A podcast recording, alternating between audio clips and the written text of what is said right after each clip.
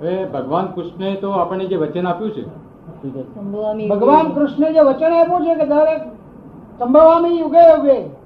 એટલે એનો અર્થ એટલો કે કૃષ્ણ ભગવાન એવા નથી કાચા કે માના પેટમાં વારે ઘડી આવવા તૈયાર હોય. તો માના પેટમાં જ બહુ દુઃખ છે. શું છે? આ તો કૃષ્ણ ભગવાને કહ્યું દીધું લોકો સમજ્યા શું દીધું કે કૃષ્ણ ભગવાન જાતે જ યુગે યુગે જન્મ લેશે. એ શું કહેવા માંગે છે? દરેક યુગમાં આવા જ્ઞાની પુરુષ પાકશે અને એમનો ફેરફાર થશે. તો એ આત્મા સ્વરૂપે બોલે છે. તો બીજા અવતારની અંદર કૃષ્ણના રૂપે ન આવે બીજા એમ કે રીતે એમ કે એમનો ઉદય થઈ ગયો છે જન્મ થઈ ગયો છે. એમનો જન્મ થઈ ગયો છે બીજા રૂપે? કૃષ્ણનો જે આ શક્તિનો. જે જ્ઞાની પુરુષ. હા એ શક્તિ તો બધી થઈ ગયેલું છે બધું તૈયાર થઈ ગયું તૈયાર થઈ ગયું છે. તો આજ બે હજાર પાંચમાં થશે ને. કે તમારી પાસે પુણ્ય રૂપી પચાસ કોથળીઓ છે પચાસ કોથળીઓ પુણ્ય રૂપી તે તમે નિયાણું એવું કરો વ્યાધીને કે ભાઈ મારા મકાન જોઈએ બંગલો જોઈએ મોટર જોઈએ છોકરા બે જોઈએ વાઈફ જોઈએ તો એ નિયા એ બધું વહેંચાય પુણ્યમાં. અને નિયાણું એટલે શું? બધી કોથળીઓ પૂજામાં જ વપરાય. બધી કોથળીઓ હામટી અમા વપરાય છે નિયાણું. નિશ્ચય. બીજું કશું જોશે નહીં પણ આમ? એક શક્તિ જ છે. હવે એમ કે બ્રહ્માંડ નો આપણે અનુભવ થાય કેમ કે એવી શક્તિ છે એમ કે. બ્રહ્માંડ એક શક્તિ જ છે. અને એનો અનુભવ થાય એમ કે છે બ્રહ્માંડ નો આપણને એમ કે આપણને હા. બ્રહ્મા વિષ્ણુ મહેશ એ બધા છે. બ્રહ્મા વિષ્ણુ મહેશ બ્રહ્મા વિષ્ણુ મહેશ એ છે તે ત્રણ ગુણો છે આ સત્વરજ ને ત્રણ તમો ગુણો. તો એ ગુણો જેને આ ગુણના અધીન આ દેવ ને ભજવાના છે. શું ભરવાનું છે? અમુક તમો ગુણ વાળો હોય તેને શિવ ને ભજવા. સત્વ ગુણ વાળો હોય અરે રજો ગુણ વાળો હોય ત્યારે વિષ્ણુને ભજવા. અને સત્વ ગુણ વાળા બ્રહ્માને ભજવા. એ આ એ મૂર્તિઓ આપણે ઊભી કરેલી છે. શું છે? બાકી બ્રહ્મા નામનો કોઈ માણસ થયો નથી. આપણે ઊભી કરેલી છે પણ એક સાયન્ટિફિક છે ખોટું નથી. અત્યારે ભલે વાપરતો ના આવડે પણ છે સાયન્ટિફિક તો આગળના ઋષિ મુનિઓએ બનાવેલી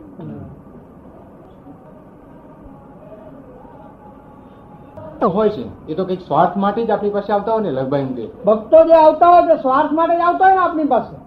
એમને કહ્યું છે કે સ્વાર્થ જ તમે કરી લો મારી જોડે. તમારો સંપૂર્ણ સ્વાર્થ સાધી લો સંસારી બાબતનો અને ધર્મની બાબતનો. બંને સ્વાર્થ સાધી લો અહીંયા આગળ. કારણ નહીં તો દુઃખ જાય નહીં આ લોકો તો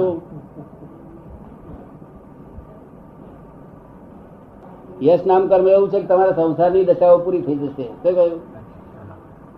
કરોડાધિપતિ નહીં બનાવે પણ તમને અડચણ નહીં પડવા દે તો એવું યશ નામ કર્મ છે. અડતા જ કામ થઈ જાય અને હું નિષ્ફળ છું સંપૂર્ણ નિષ્ફળ છું સંપૂર્ણ નિર્વિચાર છું અને સંપૂર્ણ નિર્વિકલ્પ છું. શું કહ્યું? નિષ્ફળ સંપૂર્ણ છું સંપૂર્ણ નિર્વિચાર છું સંપૂર્ણ નિર્વિકલ્પ છું. આપ તો બહુ જ્ઞાની પુરુષ છો. એટલે કોઈ એમ કે ભક્ત એવી કોઈ બીજી ભાવનાથી આવતો હોય તો પણ આપણને ખ્યાલ તો આવે જ ને કે આમ કે સાધારણ ખ્યાલ પડી જાય પણ બહુ ધ્યાન દઈએ નહીં. ઘણા ઘર તો સીધા આવે બધા જ કારણ કે અહીં કારણ કે એને- શાંતિ મળી જાય નહીં એટલે બિલકુલ સીધા કરેક્ટ થઈ જાય કરેક્ટ થઈ જાય એ નામ દાદા ભગવાનના નામથી જાણીતા છો. એટલે એક વખતે જ આપણને પહેલાથી પ્રેરણા થઈ કે મારું નામ કે દાદા ભગવાન છે. દાદા ભગવાન નામનું પ્રેરણા પહેલેથી જ થયેલી એમ કે છે દાદા ભગવાન આપ છો જ.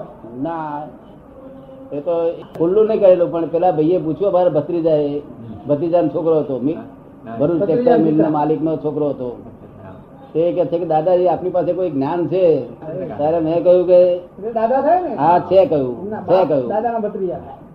કહે મારે સી રીતે એ પરીક્ષા કરવી? તમે બે ધોલ દાદાજીને માર એટલે ધ્યાન મળે છે કે નહીં એ જોઈ લેવું. શું કહ્યું? કે આવું કેમ દેખાડો છો? તારે તું તને પડવા નહીં દઉં તારું કામ થાય અત્યારે. બીજી રીતે તું પરીક્ષા કરવાની તારામાં શક્તિ નથી. બીજી રીતે જો શક્તિ હોત તો આ રીત બતાવત. નહીં. થયું એ પહેલેથી એવું ભગવાન છું એવી પ્રેરણા થઈ હશે એમ એવું એમનું પૂછ્યું ના એ તો એ ભાઈએ દાદા ભગવાન કહ્યું. એ ભગવાન એ ભાઈનો દાદો થયો એટલે દાદા ભગવાન કહ્યું એને. એમણે જ નામ પાડ્યું દાદા દાદા ભગવાન. પછી મેં સ્વીકાર સ્વીકાર મેં નહીં કરેલો કારણ કે હું તો જ્ઞાની છું. અને દાદા ભગવાન પ્રગટ થયા છે તેને. એટલે આવી રીતે સ્વીકાર એમણે કરે દાદા કહ્યું ને એટલે ભગવાનનો અર્થ આપ એમ કે જ્ઞાન જ સમજો છો ને? ભગવાન નો જ્ઞાની એમ એમ જ સમજો ના? ના ના, હું જ્ઞાની છું. અને દાદા ભગવાન અંદર છે. જ્ઞાની ત્રણસો છપ્પન ઉપર છે ત્રણસો છપ્પન ડિગ્રી છે. દાદા ભગવાન ત્રણસો સાઠ કમ્પ્લીટ ડિગ્રી છે. ત્રણસો છપ્પન ડિગ્રી જે સર્કલ હોય ને આપણે ત્રણસો સાઠ ડિગ્રી હોય ને. એની સાથે એમ કા વિજ્ઞાનનો સંબંધ છે? આપ આપનું જે અક્રમ વિજ્ઞાન છે એ અને યોગ એ બંનેને કઈ સંબંધ છે? ના બેને સંબંધ નથી પણ યોગ વસ્તુ ખોટી નથી.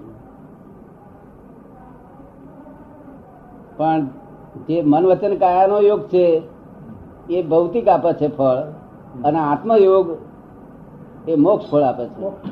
બંને યોગ જુદા છે. વસ્તુ દાદા ભાદરણના છે. છ ગામ હોય છે ને અમારા. એમબીબીએસ ડીજીઓ અને એમડી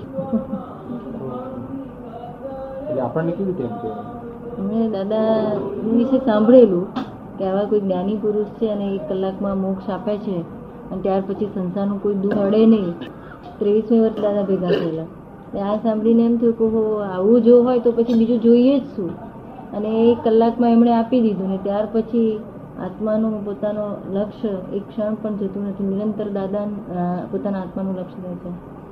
સંસારની આધિવ્યાધિ ઉપાધિ ના માં પણ નિરંતર સમાધિ રહે. એવું દાદાનું વિજ્ઞાન છે એવું. મને જેટલા એને છે ને એવું કેટલાય હજારો જણને એવું રહે છે? હા દાદાની દાદાએ કૃપા કરીને એમની સેવામાં આમ તો મને ઓગણીસો ને અડસઠમાં પહેલાં દાડા મળ્યા હતા સિક્સટી એટમાં ત્યાર પછી ધીમે ધીમે ધીમે વધારે. મોક્ષ આપે છે કલાકમાં એટલે પોતા પોતે કોણ છું? પોતાના આત્માનું લક્ષી. મોક્ષ બે પ્રકારના. પહેલાં અહીંયા દેહ સાથે મોક્ષ થવો જોઈએ. એટલે પોતે આ સંસારમાં હોવા છતાં પણ આ બધાથી પોતે મુક્ત છે. એવો આત્માનો મુક્ત આત્માનો પોતાનો અનુભવ થાય. અને પછી છે તો આ જ્યારે બધા કર્મો ખલાસ થઈ જાય બે છે બધા બધા કર્મો ખતમ થઈ જાય ત્યાર પછી છેલ્લો મોક્ષ તે સિદ્ધ ગતિમાં જવાનું પહેલો મોક્ષ જ્યાં સુધી અહીંનો ના થાય ત્યાં સુધી પેલો મોક્ષ થાય જ નહીં. એટલે દાદા પાસેથી પહેલો અહીંયા અજ્ઞાનથી મુક્તિ મળે છે અને પછી છે તો કર્મથી મુક્તિ મળે કે રસ્તો મોક્ષનો જ છે ને? અક્રમ વિજ્ઞાન જે છે એમાં છેલ્લામાં છેલ્લો રસ્તો છેલ્લામાં છેલ્લો રસ્તો મોક્ષનો જ ને કે છે? મોક્ષનો રસ્તો રિયલ જ રસ્તો રિયલ જ રસ્તો. રિયલ રસ્તો. આખા જગતના બધા રિલેટિવ રસ્તા છે આ રિયલ રસ્તો છે. ફળ રસ્તા રિલેટિવ છે. Cash વિજ્ઞાન bank of- દ્વારા- અક્રમ વિજ્ઞાન દ્વારા જ ઇનકો પ્રાપ્ત થાય. This is the cash bank of divine solution પેલું કહ્યું ને આ કાળમાં ને આગળ વાત આવી કે મન વચન કાયની એકાત્મ વૃત્તિ નથી. is એટલે ક્રમિક માર્ગ તૂટી સડી ગયો છે. એટલે હવે આ ક્રમિક માર્ગ બીજા કોઈ રસ્તે થાય એમ છે જ નહીં કારણ કે પેલું નથી મન વચન કાયની એકાત્મ વૃત્તિ. એટલે હવે એ એના બદલે આ કુદરતી આ નવો અક્રમ માર્ગ ઉદયમાં આવ્યો છે. ત્યાં આ બધું તમારું ગમે તેવું મન વચન કાયાનો કચરો હશે તોય પણ આ જ્ઞાનીની કૃપાથી તમારા આત્માનો લક્ષ્ય બેસી જશે. પછી પેલું બધું સાફ કરવાનો તમને રસ્તો દેખાડશે.